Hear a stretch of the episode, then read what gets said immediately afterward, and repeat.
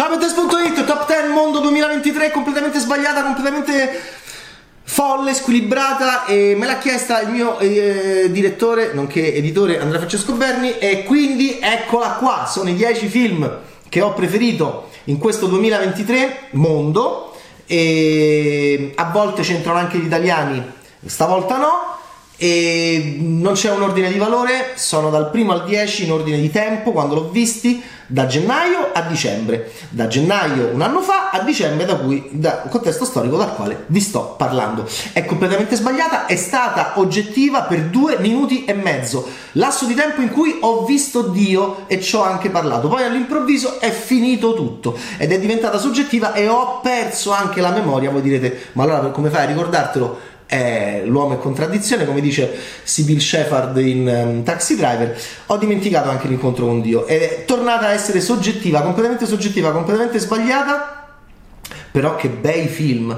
Ancora una volta grazie cinema e ce ne sono tanti che non ce l'ho fatta a metterli dentro, però con grande dolore e, e però anche gioia perché sono film che adoro. Eh, andiamo a leggere sta classifica di merda. Top 10 Mondo 2023. Oli Spider era febbraio, 16 febbraio, era Cannes del maggio del 2022 quando l'ho visto per la prima volta, magnifico. Ali Abbasi aveva già fatto i troll alla dogana, la sessualità dei troll, l'ideologia dei troll. Io sono un troll che vuole stare con gli umani, io sono un troll che vuole ammazzare gli umani, io sono un troll che sta alla dogana. Guardate il make-up, andatevi a studiare il make-up, andatevi a studiare tutto di quel film, ma andatevi a studiare pure Holy Spider, perché è stupendo e racconta di un serial killer in Iran, in una città santa, che uccide le donne che si prostituiscono.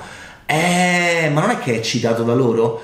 Ma non è che forse più che un'ideologia misogina c'è anche lì un disturbo sessuale come i serial killer americani, ma no, io sono un serial killer iraniano, io uccido per volere di Allah. Insomma, un film intelligentissimo su questo aspetto, l'identità eh, nazionale del serial killer e poi per un altro aspetto che è filosofico, pura filosofia del cinema che però mi esalta perché sono un critico di merda. Tu puoi fare un film in cui c'è l'azione, all'interno dell'azione che è gesto e che è destrezza tu puoi risolvere delle situazioni di azione. Il nostro eroe scappa, il nostro eroe uccide, il nostro eroe lotta, il nostro eroe o la nostra eroina ovviamente sopravvive. Poi però c'è la politica, dopo che l'azione è finita, c'è un'altra azione dove noi non contiamo più niente. E questo è il film di Ali Abbasi e questa è la seconda parte di questo capolavoro visto a Cannes nel 2022 con la meravigliosa Zar Amir Ebrahimi che ha vinto miglior attrice a Cannes e il maestoso Mehdi Bajestani che fa il serial killer tratto dal vero serial killer Said Azimi che oh ma io sono un guerriero di Allah eh? oppure sei un depravato eh, della società di massa proprio come tantissimi serial killer con traumi infantili e disturbi di natura sessuale Oli Spider Ali Abbasi Secondo posto, Asbestas di Rodrigo Sorogoyen. Ah, oh, io volevo andare a vivere in campagna. Poi, ho visto Asbestas ho pensato later. Perché, perché in campagna tu puoi trovare gente che è un po' incazzata. Perché? Perché tu sei uno snob che va in campagna perché sei un hippie anche ricco e magari vuoi appunto andare a toglierti questo sfizio. E poi in campagna ci trovi questi che è una vita che volevano andare via da lì a differenza tua. E parte Asbestas di Rodrigo Sorogoyen cattivo vicinato. Litigi tra maschietti con la donna che può risolvere tutto e risolverà tutto. Ecco perché quando ho visto il finale ho detto Sorogoyen la pensa come me. Il femminile e la donna ha il potere e il potere della donna è l'unica cosa io ne sono convinto che può farci sopravvivere, che può far sopravvivere il mondo. Asbestas Rodrigo Sorogoyen, grandissimo regista spagnolo nuovo, andatevi a recuperare tutti i suoi film perché è veramente un Amenabar ancora più potente. Uscito il 13 aprile del 2023, Ali Abbasi il 16 febbraio del 2023. Terzo ma solo in ordine cronologico. Ovviamente Spider-Man, Across the Spider-Verse, la, uh, Spider-Verse l'hanno diretto in 240.000. Li ricordiamo i nostri amici Joachim Dos Santos, Ken Powers, Justin K. K. Thompson e Spider-Man Across the Spider-Verse. L'animazione è in crisi. Pixar è in crisi fisiologico, Disney è in crisi ideologico. Come puoi far sognare i bambini e le bambine oggi? Come puoi raccontare le favole quando davanti abbiamo solo incubi? E pensateci, non è facile è proprio il concetto stesso di Disney. Certo che tu lo puoi proteggere il bimbo, però poi lo metti in una campana di vetro, gli fai vedere solo i film della Disney, poi appena gli togli la campana di vetro arriva l'orrore del futuro che lo attende. E invece questi l'animazione l'hanno risolta. Questi il problema. Pixar è solo fisiologico perché non puoi fare come Marvel grandissime cose per, per 240.000 anni. Questi sono arrivati all'improvviso l'abbiamo già visti, ma di nuovo la, con tutta questa tecnica mista, mischione di 2D, 3D, eh, tu vedi le immagini che pulsano, che hanno quasi un carattere. Eh, a un certo punto c'è un personaggio che piange e ho visto l'inquadratura piangere insieme al personaggio. Ma che meraviglia, ma che film splendido. Eh? E sto Morales, sto uomo ragno eh, Black, che carino che è. E film magnifico, dittico, non vedo l'ora di vedere il suo seguito. Spider-Man Across the Spider-Verse di Dossa, vabbè, l'abbiamo detti, eh, uscito il primo giugno del 2023. Poi a luglio ho visto una cosa che allora ragazzi, c'era quello nudo perché era nudo, eh, in bianca che andava a mangiarsi un barattolone gigantesco di Nutella che io penso che le vendite di Ferrero perché c'è un'industria eh, dietro la Nutella. C'è un'industria, eh? Ferrero penso che le vendite siano esplose e ancora oggi stiamo a parlare di quel barattolone di Nutella e di lui nudo che lo va a mangiare di... Poi sempre lui con la Vespa, no? Marchio, marchio. Poi Jimmy Bond, ve lo ricordate quando eravamo delle spie eh, imperialiste contentissimi perché avevamo vinto la seconda guerra mondiale e facevamo di tutto, ci ubriacavamo, molestavamo le signore che non ci dicevano niente. Che tempi, eh? Molti maschi li rimpiangono, lo rimpiangono. E lì c'erano, che marchi c'erano? Eh, Aston Martin, Walter PPK, pistola. Poi c'erano Don Perignon, champagne. E vi ricordate quello dell'isola deserta? Wilson! Wilson! Wilson era un marchio. Vi ricordate Giancarlo Esposito in Fa la cosa giusta? Air Jordan. Ma tu mi hai sporcato le mie nuove Air Jordan. Quest'anno abbiamo visto pure il film sulla nascita di quel marchio. Eppure se lo fanno le signore è un dramma. È un dramma per gli imbecilli. Barbie di Greta Gerwig mi ha divertito moltissimo. È un marchio, è un talismano, è un amuleto magico come nella mitologia, come nelle fiabe, come nella storia dell'umanità, solo che nelle, nella società di massa questi oggetti ovviamente sono dei giocattoli, sono dei prodotti, sono delle merci. Mamma mia, le anime belle si sono messe a piangere perché tu fai un film su una merce. Invece tutti quelli che ho nominato erano, non erano merci, eh? ci mancherebbe altro. Eh, ma loro lo fanno volutamente. Eh, sono protestanti, non sono cattolici. Non hanno nessun tipo di problema a riconoscere che oggi merceologia è ovviamente nuova ideologia. Noi siamo in assenza di Dio e in assenza di Marx e Guevara, Castro o altri ideologi, noi siamo solo affezionati agli oggetti, alle merci. E le merci ci parlano. E le Barbie hanno parlato a generazioni e generazioni di signore, hanno parlato, hanno creato dibattito, hanno creato disgusto, hanno creato attrazione, hanno, hanno creato repulsione. Questo film di Greta Gerwig lo racconta i maschietti idioti che protestano o le donne altrettanto idiote che protestano. Ehm, mi hanno raccontato di una regista italiana anche abbastanza famosa che lo ha adorato il film, poi è tornata a casa, ha pianto e ovviamente ha detto che era merceologia, capitalismo, era una marchetta. Ecco, allora il problema è di una ideologia, di un paese, di una cultura eh, come la nostra che è molto contraddittoria. Invece questi vanno dritti proprio, vanno dritti perché loro hanno proprio la mentalità dritta e la Gerwig fa un film delizioso che mi ha fatto molto ridere. Ryan Gosling è già Oscar per miglior attore non protagonista, canzoni fantastiche, è già l'Animal House secondo me delle bimbe di domani. Mi immagino eh, tante, mi immagino tanti pigiama party con proiezione di Barbie in sottofondo, mi immagino tanti siparietti e, e le mamme magari che stanno dietro, che spiano perché lo vogliono vedere pure loro. Film fantastico, momento della donna non rompete le ovaie sulla merceologia. Anno di merceologia, eh, una marea di film sui prodotti. Eh, Baudelaire diceva che la mercificazione non era legata al concetto artistico, oggi è tutto cambiato. Baudelaire non viveva nel, mo- nel, mondo in cui viviamo oggi. Eh, l'ha, l'ha, fatto Spike Jones, l'ha fatto la Pixar, l'ha fatto tutti quelli che, che vi ho citato.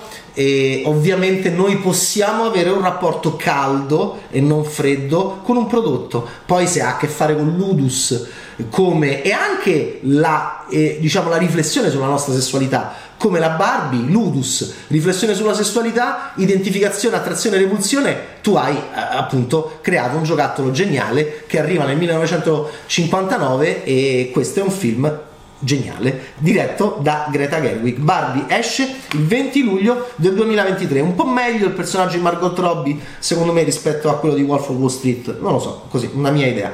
Uh, Oppenheimer esce il 23 agosto del, 20, del 2023 ho sempre trovato, non sempre, mi piace moltissimo Memento, mi piace moltissimo mm, Following, Memento, poi basta. E poi dopo Nolan per me diventa un regista mm, insignificante, eh, sgradevole e vuoto, molto, molto superficiale dal punto di vista politico, troppo per i miei gusti e uh, poi uh, alla fine arriva Oppenheimer che attraverso una lezione di Oliver Stone che lui copia, bravo, bisogna copiare da quelli bravi, finalmente esce dal cinema per nerd repressi e diventa un regista per adulti complessi. E Oppenheimer è un personaggio splendido, semplicemente splendido. Cillian Murphy è magnifico magnifico, secondo me dovrebbe vincere l'Oscar. E il film dovrebbe vincere per me miglior film e regia. E mm, sono veramente felice per Nolan, per, per quel poco che può valere il mio parere di merda, perché per me Nolan stava annaspando. Era così perso nei suoi tentativi di vincere l'Oscar senza riuscire minimamente a capire come fare a vincere l'Oscar. E quindi sto parlando di, di Dunkirk e Interstellar. E finalmente adesso arriviamo mancava un cinema borghese eh, ehm, adulto e lui finalmente cresce, cresce con questo film attraverso Oliver Stone che scopiazza di qua e di là, c'è, c'è sia JFK che Nixon ovviamente. Uh, Nolan la butta sempre un po' in caciara, tutta la parte di Strauss, di Robert Downey Jr. è abbastanza inutile, però il film è così denso ed è così bello il personaggio di Oppenheimer, un uomo di grande cultura, un uomo che si trova in crisi perché è un genio che deve mettere il, la sua genialità al servizio della morte. Eh, perché? Perché è un momento storico, mi piacciono i film che ci, che ci, ricordano i momenti storici in cui se non la facciamo noi la bomba la fanno gli altri. Eh, andiamoci a trovare ragazzi, eh, diventa anche una grande metafora, no? Andiamoci a trovare in, in, un momento del genere, che scelta fai, chi sei? E Oppenheimer e Cillian Murphy è estenuato, il termine giusto è estenuante bellezza quella di quest'uomo dalla voce sottile, sempre più fiacca, sempre più emaciato, sempre più scavato, sempre più tabagista, grande amante del femminile, che bello che ha il rapporto con il personaggio di Florence Pugh, che è questa donna che un po' lo odia e un po' lo desidera, e Oppenheimer che la ama senza riserva, il grande rispetto nei confronti delle lotte sindacali, cioè, ha fatto un film di sinistra eh, Nolan, che è una cosa che mi ha francamente sconvolto. Perché? Perché prima era tutto. era tutt'altro. Eh, poi, Talk to Me. Arriviamo al 28 settembre, Oppenheimer è uscito il 23 agosto del 23. Io spero ha avuto un grande successo insieme a Barbie. Sono felicissimo di, questa, di, quest, di questo duo. È un duo, è, un, è un duo che mi piace. Mi piace da morire Barbie e Oppenheimer. E um, mi piace da morire che il mondo sia tornato al cinema a vedere questi due film. Molto diversi, molto belli entrambi, molto importanti secondo me. Per come io reputo, considero il cinema. Bello, bello, bello. Felice, sono veramente felice e voglio che lui vinca film e regia perché a questo punto io pensavo che lui dovesse tornare a, che lui potesse fare solo Bond perché era così finito dopo Tenet che, che è un film oh, proprio brutto e, e sbagliato e folle che io e invece veramente questa è una seconda fase della carriera di Christopher Nolan. Ha trovato la quadra e l'ha trovata lui, eh, perché si è fatto il culo e ha sceneggiato da solo un libro gigantesco sulla vita di Oppenheimer. Poi ho visto un horror meraviglioso quest'anno, meraviglioso, con un oggetto stupendo. Sì, mi è piaciuto da morire anche Megan. Eh, Megan, eh, ci, volevo che ci fosse perché mi piace come si muove, mi piace. È un giocattolo anche Megan, eh, come Barbie. E ha aperto l'anno alla grande, un cinema di grande cultura, di grande raffinatezza, eh, però non ce l'ha fatta. Ce l'ha fatta la mano dei Filippo. Poi ho visto sta mano sta mano che dicono che era la mano di una che idea, ragazzi, che idea. C'è la mano di una medium che si è essiccata nel tempo, gliel'hanno troncata. Voglio, voglio un film solo sulla mano della medium. Lo faranno, eh, perché mica sono idioti come noi che non facciamo gig. Questi scavano perché hanno trovato una miniera d'oro. Perché Talk to Me dei, fratello, dei fratelli Filippo, se li guardate, sembrano due idioti. Se li guardate, questi erano quelli che facevano i video in cui semenavano Jackass nel cortile. Due pazzi scatenati, gemelli, sono inconfondibili, urlano sempre pure più di me, sono sguaiati, sono allucinanti, se li vedi sono due geni, si chiamano, da dove cazzo sono venuti fuori, si chiama che meraviglia che è il Cina, si chiamano Danny e Michael Filippo, chiaramente sono di origini greche, ma sono australiani. E noi sappiamo che gli australiani sono liberi, pazzi, scatenati come George Miller. E quindi la mano di una medium che è stata troncata, vorrei capire perché, si è essiccata, poi qualcuno ci ha costruito sopra una ceramica, solo questo, tu sei un genio, questo è l'horror per me, la cura del dettaglio. E questa mano come un gesso quando ci rompiamo le ossa è stata firmata, è stata scritta, è stata inquinata, è stata perturbata dallo humor, è stata dissacrata. E i Filippo sono così geniali che tutto questo lo inseriscono perché Oggi il problema dell'horror è sempre devi pensare allo spettatore, devi pensare se lo spettatore può avere paura, può convincersi di poter avere paura. E loro fanno un film magistrale sullo spiritismo, sui demoni, e sulle mani essiccate delle medium che vengono ricoperte di ceramica. È uno degli oggetti più belli. È come veramente è come Clive Barker quando inventò l'aggeggio di Hellraiser. Cioè, l'horror ha bisogno di oggetti. L'oggettistica è tutto.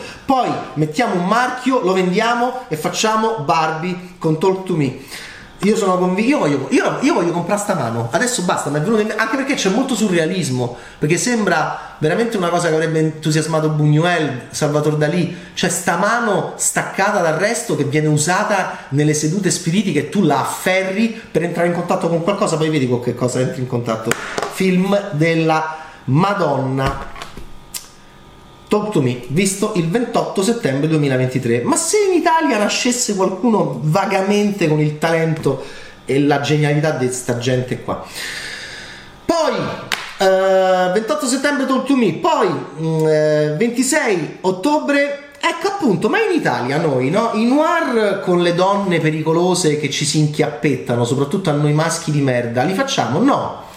Facciamo, ci sono delle donnine nel cinema italianino, donnine che si fanno dominare sempre da, e non ci sono mai nel racconto, mai, mai, mai, tranne la politica un po' stronza che mi piace della foglietta nei peggiori giorni, io ci farei un lungo su quel personaggio, tranne Linda Caridi, un po' fan fatal nell'ultima notte di amore, e però, cioè, io sto vedendo, sono anni, sono, sono due anni che vedo Titan, la scelta di Anne Tar, Anatomia di una caduta, cioè vedo questi film pazzeschi tutti su personaggi femminili, Santomer, eh, potentissimi dentro il racconto e che poi ovviamente diventano potentissimi anche fuori dal racconto, come funziona sempre se tu li rendi potenti nel racconto.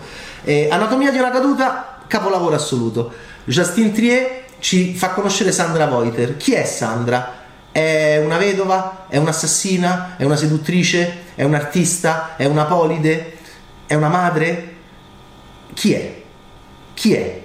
Cosa è successo a Sandra? È morto suo marito? Come è morto suo marito? È caduto da, da uno chalet? Come è caduto dallo chalet? Non è che qualcuno l'ha spinto, non è che l'ha spinto Sandra. E parte questo film pazzesco eh, che la Trier scrive con suo marito ed è la caduta di una coppia ed è fantastico che lo scriva una coppia questo film e secondo me loro esorcizzano, provano, provano a esorcizzare. C'è una scena di scazzo che se Ingmar Bergman fosse vivo oggi e la vedesse, altro che scenate da un matrimonio, di scene da un matrimonio di Bergman. Bergman farebbe un applauso, penso, di 45 minuti davanti a quella scena. C'è uno scazzo marito-moglie che viene fatto vedere. E insomma, Sandra Huller, che abbiamo già visto in The Zone of Interest che uscirà nel 2024, l'abbiamo vista a Cannes in quel gran film di Glazer e qua è lei, Sandra Voiter. Noi in Italia, ciao. Ottavo posto dopo Anatomia della caduta che esce il 26 ottobre 2023. Ehm, stiamo arrivando alla fine. Il mondo dietro di te di Sam Esmail, visto su Netflix, esce il 7 dicembre su Netflix. E prendili per il culo Netflix. No, lo dico al regista del Sol dell'Avvenire. Ma prendili pure per il culo, eh. Fai tutte le tue battutine, tutte le tue gag che non fanno ridere. Falle, falle. Peccato che questi eh, fanno vedere un film che è molto più politico, è molto più pericoloso, è molto più bello, è molto più inquietante del tuo. Che, che li hai presi in giro. No, no, ma magari pensaci, eh, se c'hai un minuto. Eh, film man- magnifico, su qualcosa di allucinante, cioè gli Stati Uniti sono attaccati da chi? Secondo me dagli Stati Uniti. E, e da chi dentro gli Stati Uniti? Secondo me da qualcuno molto ricco.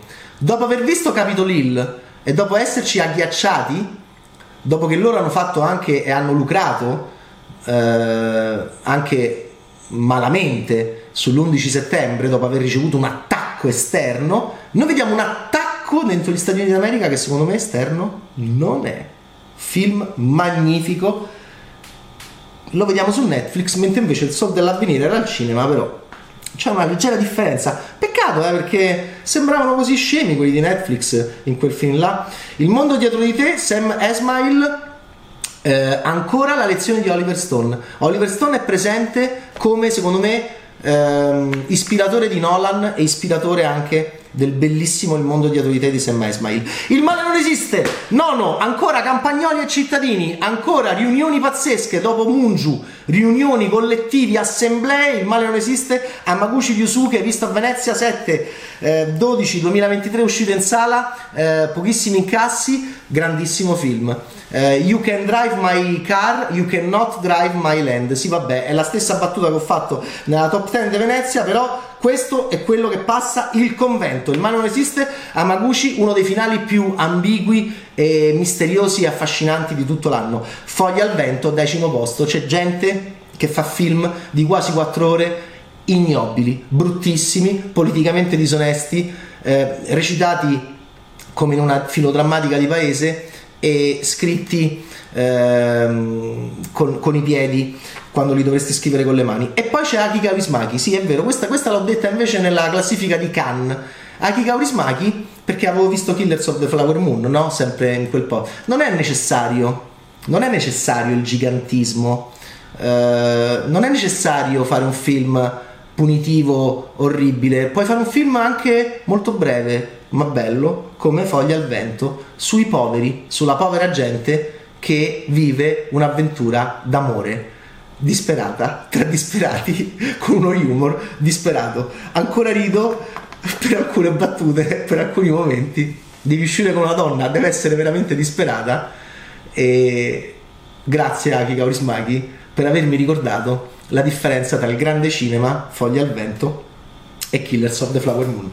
Ciao Bad Taste, grazie anche a voi, è stato un anno difficile per tutti noi, grazie per la compagnia, grazie ai miei colleghi e buon cinema a tutti. Questa è la mia classifica. Ciao, auguri, buon 2024!